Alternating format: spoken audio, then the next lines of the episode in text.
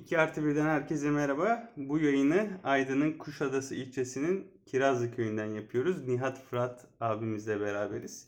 Nihat abi burada agroekoloji prensipleriyle organik tarım yapıyor. 1992 yılında işletmeye başladığı eee, bir eee, restoran ve sonrasında 2005 yılında da organik tarıma eee, başladı. Aynı zamanda Nihat abi hem agroekoloji e, çalışmaları içerisinde yer alıyor hem e, çiftçi örgütlenmeleri içerisinde yer alıyor. E, biz de zaman zaman yollarımız kesişiyor kendisiyle ve beraber bir şeyler yapmaya çalışıyoruz. O yüzden beraberiz. E, merhaba Nihat abi. Merhabalar. E, Ee, merhaba Nihat abi. 92 yılında restoran açtın sanırım ve tarıma başladın burada aynı zamanda. O zamandan bu zamana iki bir kısaca öykünü anlatma şansın olur mu bize acaba? Ya ben şimdi e, sonradan olma bir çiftçiyim aslında. Köy kökenliyim ama e, işte liseyi okuduğum yıllarda köyden ayrıldım. Üniversite yılları arkasından uzun süren bir Ankara yolculuğu. E, 1987'de tekrar ben e, Kuşadası'na döndüm. E, köye dönüşüm de işte e, 92'de e, yani aklımızda bir e, fotoğraf şekillendi. İşte yöresel yemeklerin daha çok köyün e, özelinde yöresel olarak adlandırılan yemeklerin sunulacağı bir e, restoran açma fikri ve bunu e, küçük kardeşim e, Suat'la birlikte yaptık. E, tabii anne bizim e, köyün düğün aşçısıydı. Onun her şeyden önce evet demesi lazımdı bu projeye. hazır bir aşçı ama Evet ama evet demesi gerekirdi. Onu ikna etmek 3 yıl falan sürdü. Ee, sonunda tamam dedi. Hadi bakalım açalım. Ee, peki bu restoran ismi ne olacak diye kendi aramızda e, konuştuk. Ee, anne dedi ki ben sadece köy yemekleri yapmasını bilirim. Ee, sadece onları yaparım. O yüzden köy sofrası olsun bu Hmm. restoranın adı dedi. Biz de bize de çok sıcak geldi ve köy sofrası adıyla e, 5-10 çeşitli aşmayan e, işte köyün yöresel yemekleri, keşkek, e, mantı, yuvarlama, Aydın'ın bölgesel bir yemeğidir o da. E, gibi işte bir takım e, yöresel yemeklerle bir menü hazırladık. E, Bunun arka planında tabii zaten hazırda yapılan bir tarım vardı. hı. E, Orada tüketilen bir takım ürünlerin de e, kendimiz tarafından üretilmesi e, yani bir cazibe noktası oldu e, bu restoranın açılmasında ve tutmasında. Ailecek çalıştık. Biz o dönemde aynı zamanda Kuşadası'nda bir kitap evi işletiyorduk. Sadece hafta sonları yardıma geliyorduk buraya ama artık oturmuştu restoran. E, Hedef kitlemiz e, işte köy kültürünü e, özlemiş. O yöresel yemekler yani seçtiğimiz menüde e, Kuşadası'nda ya da başka şehirlerde restoranlarda bulunmayan menülerdi bunlar. Hı hı. Yani özel olarak köye niye gelsin insanlar? Şehirde bulamadıklarını bulmak için geleceklerdi. Öyle bir yöntem benimsedik. Ve o yıldan beri de devam ediyor restoran çalışmaya. Yani ben bu köyde doğdum büyüdüğüm için e, köyün genel e, işte atmosferini, işte onun tarihsel sürecini falan da iyi biliyorum. E, ilk açtığımızda köylüler e, biraz e, bizi alaycı bir yaklaşımla e, yaklaştılar. E, yani millet buraya ot yemeye mi gelecek diye. E, işte kahvede oturuyor köylüler. Tabii her gün onlarca araba gelip gitmeye başlayınca o reklam filmlerindeki köylülerin e, şöyle kafalarını sağdan sola, soldan sağa çevirerek izledikleri gibi izlemeye başladılar. Ve 10 yıl izlediler bizi aşağı yukarı. 10 yıl sonra e, ufak ufak işte köy sofrası adı altında başına bir isim konarak yeni e, restoranlar köyde açılmaya başladı. E, yani bu süreç yani ben bazen düşünüyorum köye kötülük mü yaptım acaba diye. Hı hı. Çünkü köyün tanınmasına neden oldu. Arkasından toprak talepleri oldu. Ve köylülerin e, endüstriyel tarım yöntemini benimsemesinden sonra özellikle e, geçim sıkıntısı çekmeye başlamalarından dolayı da toprak satışları başladı. O beni en çok üzen e, bir olay köy için. E, yine genç nüfus köyden uzaklaşmaya başladı. Hani köyde tarım yapmak yerine Kuşadası'nda bir otelde e, bulaşıkçılık yapmayı bile tercih eder Tercih duruma geldiler. E, bu da e, uzun vadede köyde tarımsal faaliyetin bitmesi anlamına geleceği için e, bunun da önünün bir şekilde alınması gerekiyordu. Yani o dönemden sonra işte 2005'e kadar e, biz e, geldik gittik. Ben asıl olarak 2005'ten sonra tarım kesimine e, işte önem vermeye başladım. Çünkü 2003 yılında da e, kardeşimi kaybettim kanser hastalığından dolayı. E, ve o günden sonra daha çok e, tarımla içli dışlı olmaya başladım.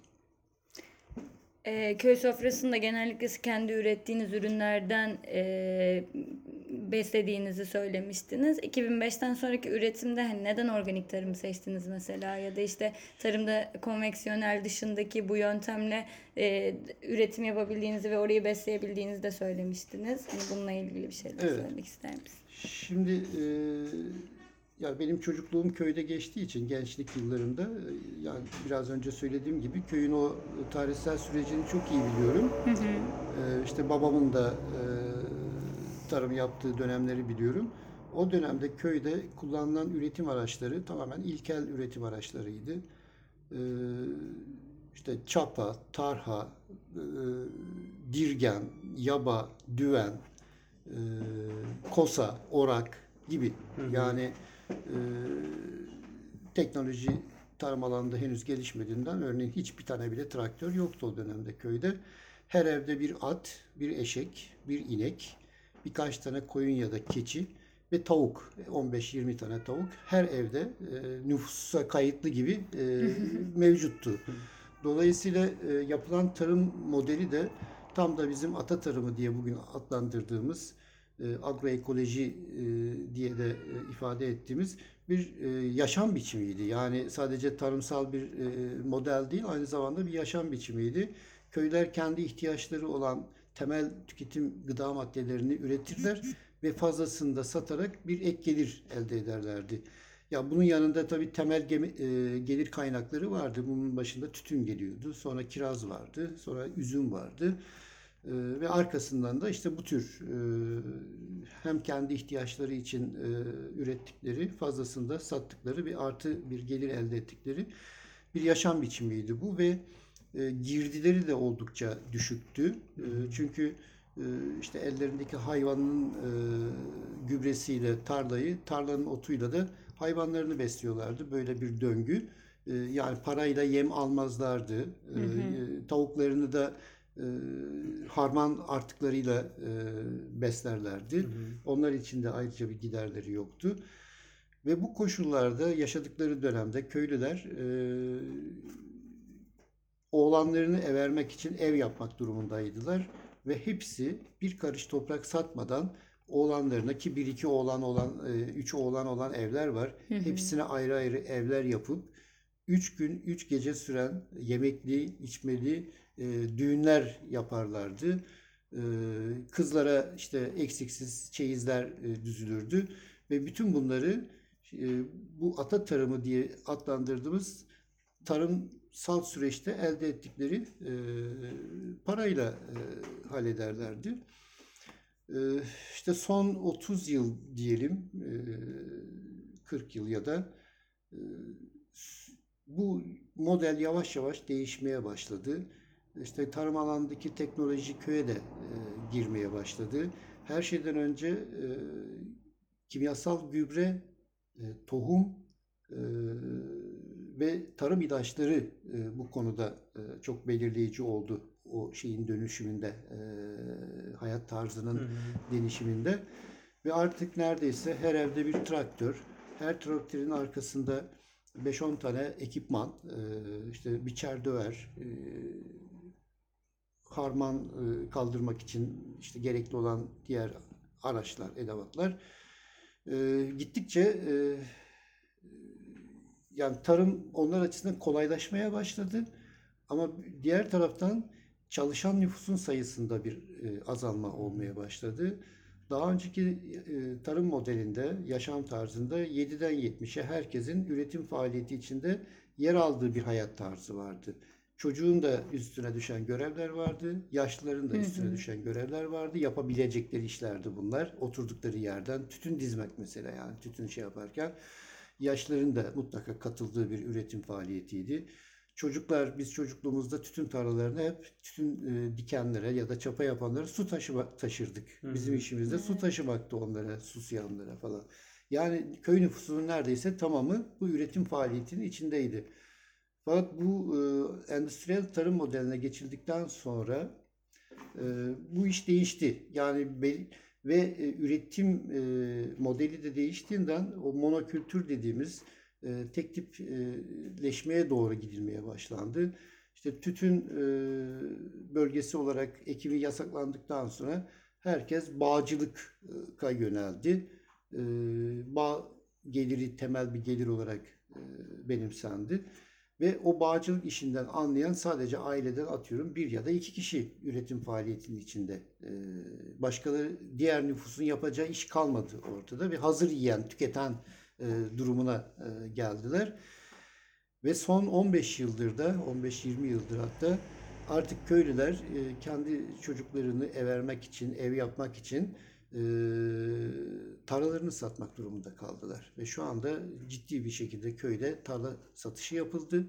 Ve bu satılan tarlalarda tabii ki tarım artık e, yapılmıyor. E, doğrudan doğruya e, bir sayfiye e, yeri gibi değerlendiriliyor. İşte havuzlar yapılıyor, e, evler yapılıyor, içinde eğlence yerleri vesaire vesaire. E, yani bu tarz e, agroekoloji ile e, endüstriyel tarımın ne kadar e, birbirine zıt ve küçük aile tarımı işletmeciliğinin de agroekolojiye ne kadar muhtaç olduğunu gösteren bir e, örnek bana göre. Şimdi biz bunun tespitini yaptıktan sonra e, 2005 yıllarında bir alternatifi gösterebilmek açısından tekrar geriye dönüş diyebileceğimiz bir süreç başlattık. 10 köylüyle, lider köylüyle bir dernek kurduk. Kirazlı Ekolojik Yaşam Derneği adında. Ve bu derneğin bünyesinde organik tarımı, yerel tohum ve çeşitleri kullanaraktan organik tarımı başlattık. Yani düşüncemiz şuydu.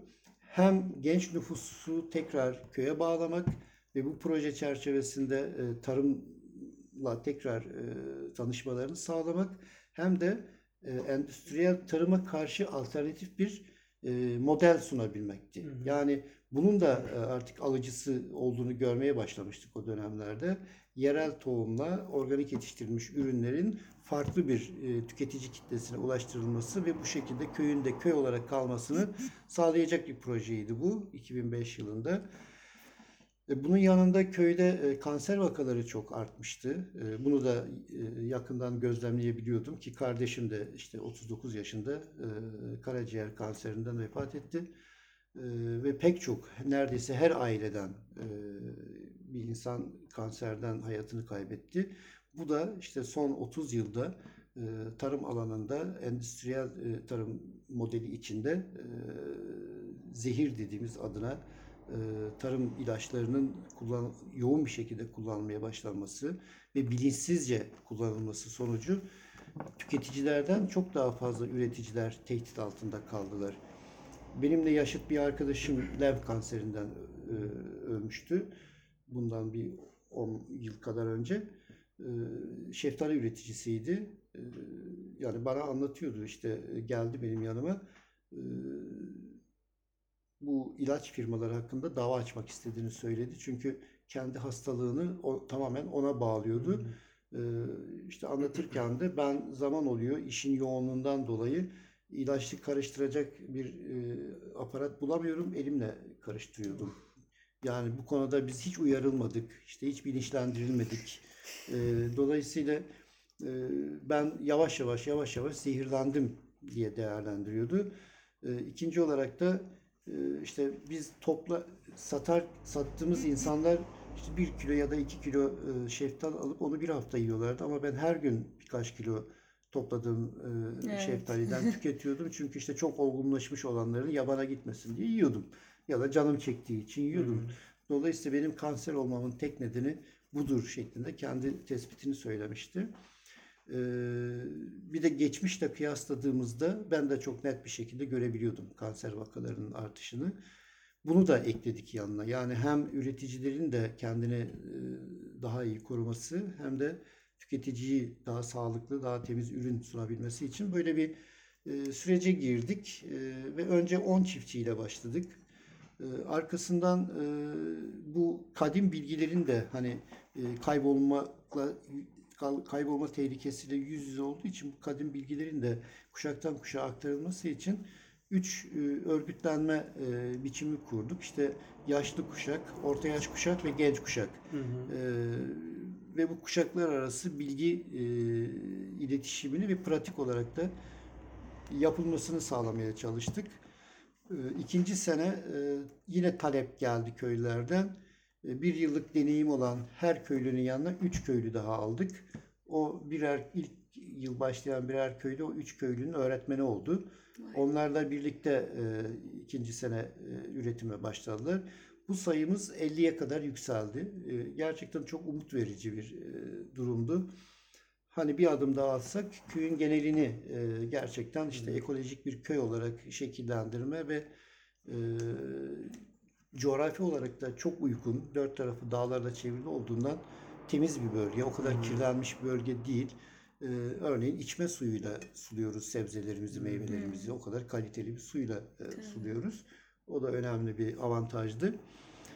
Ee, ve böyle bir şeyle başladık. Ee, aşağı yukarı 5 yıl e, devam etti bu süreç. Ee, yani mutluyduk gerçekten. Ee, işte üretiyorduk, keyifle üretiyorduk ve pek çok yere ürün e, gönderiyorduk. İşte İngiltere'ye mesela kiraz ihraç ettik. Almanya'ya üzüm ihraç ettik. Bayağı büyük miktarlarda üretildiği için. Ee, Daha sonra sonuçta hani e, tarımda bir e, pazar e, ekonomisine dayandığı için o pazarda yaşanan e, gelgitler, olumsuzluklar e, organik tarım yapma konusunda köylüyü de biraz şey yaptı, e, düşünmeye sevk etti. Çünkü o sonuçta para kazanmak için bu işi yapıyor. Tamam, sağlıklı olmak, sağlıklı yaşamak, işte başka insanları da düşünmek de var işin içinde ama onlar onlara göre ikinci planda geliyor. Yani önce Tabii. kendi e, varlığını sürdürebilmek için paraya ihtiyacı var. E, O e, organik tarımla bunun çok fazla olamayacağını biraz da zor geldi o süreç. Hani daha emek yoğun, daha işte takip isteyen e, bir iş olduğundan e, yani o alışkanlıklarından vazgeçemediler kolay kolay. Ve 5 yıl sonra bu sayımız yavaş yavaş e, azalmaya başladı. Ha, bunun başka nedenleri de oldu. Sertifika firmalarıyla yaşadığımız sorunlar oldu. Önce kalıntı var dediler işte ihracat aşamasında. Sonra tekrar işte ikiye üçe böldük. Analiz yapıldı. Bu sefer hepsi temiz dediler.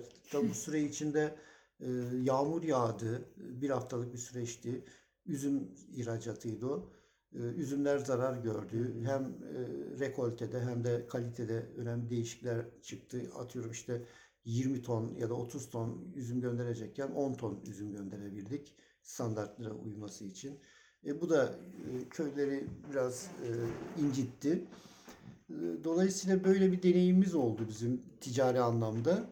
E, ve o sayı dediğim gibi yavaş yavaş yavaş yavaş azaldı. Şu anda e, biz artık hani tek başına sertifikalı organik tarım değil bir yaşam biçimi olarak agroekolojiyi tekrar canlandırabilmek için projeyi biraz değiştirdik. Yani bir ekoköy yaratmaktan çok bir agroekoloji üretimini egemen kılmak gibi bir e, felsefeyle şu anda hareket ediyoruz.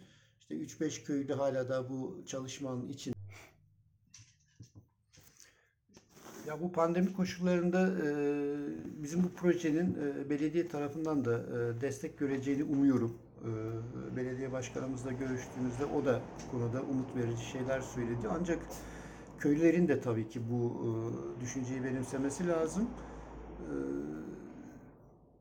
yani bir yaşam biçimi olarak tekrar işte her evde bir inek, her evde bir e, keçi, tavuk, e, hadi at, eşek belki şeyini tamamladı ama e, sürecini en azından işte e, süt ve yumurta ihtiyaçlarını karşılayabileceklerini, ekmek ihtiyaçlarını karşılayabilecekleri bir üretim modelini. Şu anda köyde bir AVM'miz var bizim. Yani Hmm. köyde AVM olan tek köyüzdür belki bilmiyorum.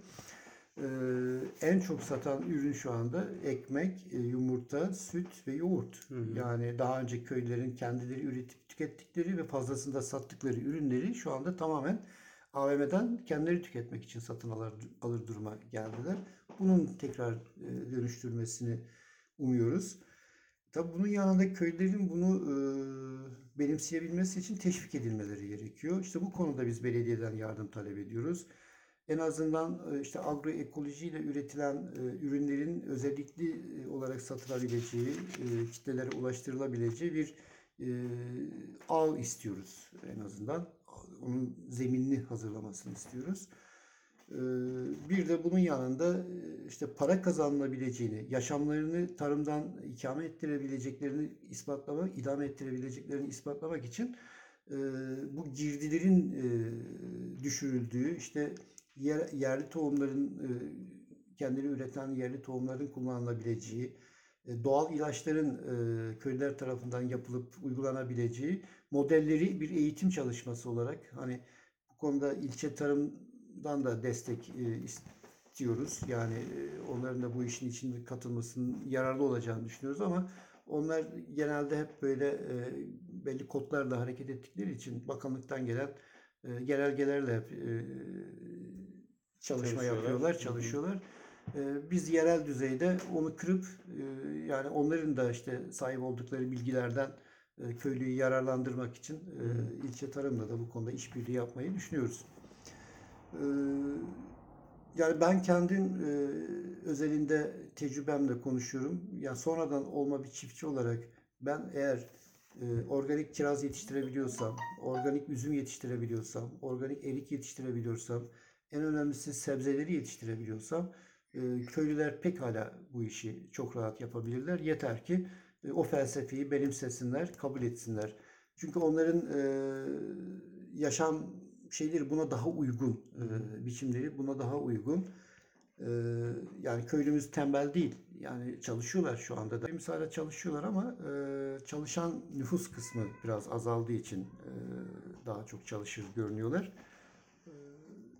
Yani bunu benimserlerse e, yaparlar. Yani bu konuda e, yani hem yerel e, yöneticilerden hem de merkezi e, idareden e, taleplerimiz olmuştu geçmiş dönemde de bu e, sertifikalı organik tarım yaptığımız dönemde. E, bir, ama gerekli desteği göremedik. Örneğin bir olay anlatayım. E, İzmir'de organik tarım fuarı kurulmuştu. Biz de bu fuara katılmak istedik. E, kendimizi tanıtmak ve köylüye de aynı zamanda teşvik e, olması amacıyla. Ama o fuara katılabilmek için e, yer kirası için para lazımdı. E, O para da bizim derneğimizde yok. Köylü de cebinden çıkarıp verecek durumda değil. Çünkü satışa yönelik bir şey değildi. Tamamen e, Tanıtım. tanıtımla ilgili bir e, fuar. Ve önce belediyeye gittik tabii ki. Dedik ki yani siz de bizi e, kucaklayın. Köylü de ha belediye de bak bizim yaptığımız işleri destekliyor deyip daha bir e, kendilerine güven gelsin. Bu işin işte şu kadarlık bir maddi e, şeyi var. O kısmı siz karşılayın. Hamallığını da biz yapalım yani bu işin ama işte Kiraz Ekolojik Yaşam Derneği Kuşadası Belediyesi işbirliğiyle e, katılmış olalım. Hem de siz, siz- Kuşadası Belediyesi de kendini tanıtmış olur diye. Aldığımız cevap aynen şu oldu. Ya çok isterdik ama biz e, böyle bir şeye katılmayı bütçe buna uygun değil dediler. E, ki söz konusu olan e, para 3000 lira civarında bir paraydı. E, olmadı. Sonra e, kaymakama gittik. İşte köylere hizmet götürme birliğinden acaba bu şeyi temin edebilir miyiz diye bir dilekçe verdik. Dilekçeyi götürdük işte kaleme verdik. Oradan gitti. Sağından baktılar, solundan baktılar. Önünden, arkasından mevzuata uygun değil diye bize cevap verdiler. O da gitti. Sonra valiye gittik. Ee, acaba işte özel idareden bir şeyler çıkartabilir miyiz diye. Aynı tavırla orada karşılaştık yine. Altından üstünden baktılar. Ee, Sonra ben e, fuar müdürünü aradım. Dedim ki ya biz bu fuara katılmayı çok istiyoruz ama e, maddi olarak çok zayıf bir derneğiz. İşte şu kadar yıllık geçmişimiz var. Böyle böyle de işler yaptık. E, Eğer birazcık bize şey yaparsanız indirim kolaylık sağlarsanız katılmak istiyoruz dedik. Bir kadındı. Aradığım herhalde müdür değildi. Dedi ki ben size döneceğim beyefendi dedi ve yarım saat sonra döndü. E, fuarın dedi en güzel yerinden e, size bir yer vereceğiz. E, KDV dahil 750 lira uygun mudur sizin için dedi. Dedim çok uygundur. Biz hemen geliyoruz. Ve gittik. E, bir hafta boyunca orada e, çok güzel bir tanıtım yaptık. Köylü kadınları işte kendi yerel kıyafetleriyle orada hazır bulundular. Ee, o fuarda pek çok kocaman kocaman organik tarım yapan şirketler vardı.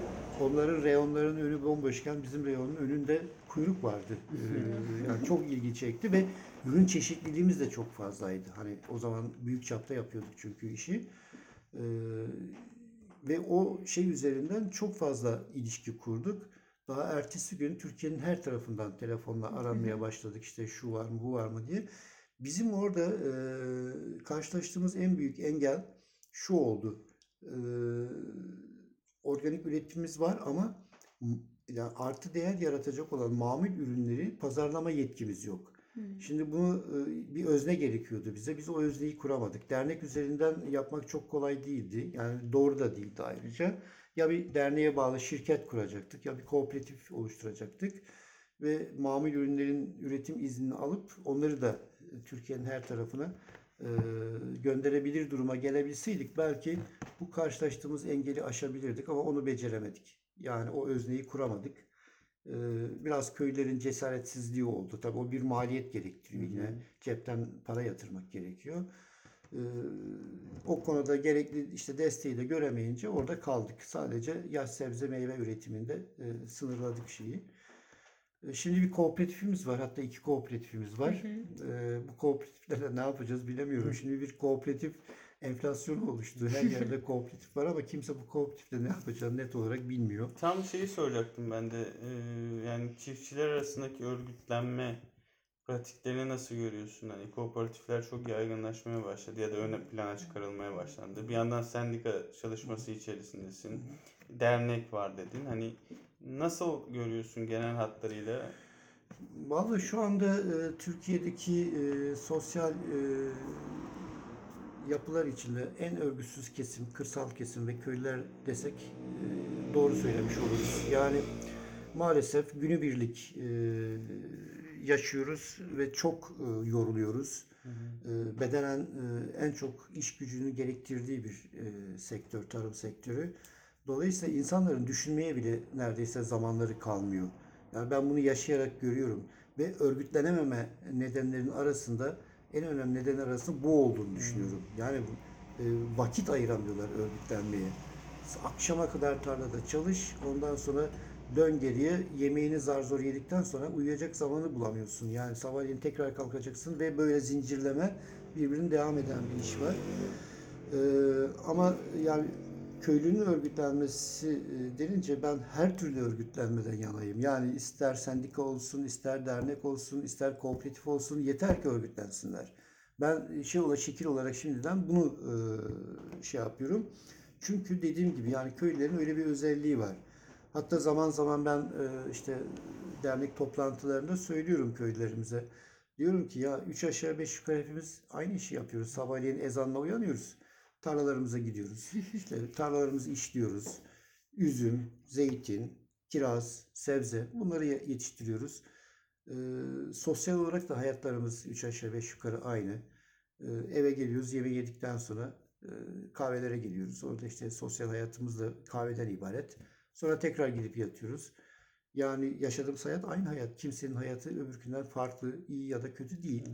Ee, Peki seçim zamanı geldiğinde niye bu köye seçime katılan bütün partilerin hepsine oy çıkıyor diye sorduğumda kimse cevap veremiyor. Herkes tavana bakıyor. Yani e, evet e, sorun burada bence. Siyaseten bölünmüş yani niye, niçin, kime oy verdiğini bilmeyen bir e, kesim yaratılmış durumda. Dolayısıyla e, seçimden seçime sandığa gidip oy veren, siyasetle ilişkisi bundan ibaret olan bir sosyal kesimle karşı karşıyayız. E, Yani burada çalışmak, örgütlenmek kolay bir iş değil gerçekten. E, Ama mutlaka yapılmalı. Çünkü e, yani yaşamın e, şeyi orada. E, damarı orada. Şimdi dese ki köylüler, Türkiye'deki bütün köylüler, arkadaş biz çok yorulduk. Bu yıl çalışmayacağız. E, pazar için üretim yapmayacağız. Kendi ihtiyaçlarımız için e, üretim yapacağız dese ne olur Türkiye'nin hali? Böyle de bir güce sahipler. Evet, Ama bu sahip oldukları gücün farkında değil köylerimiz maalesef.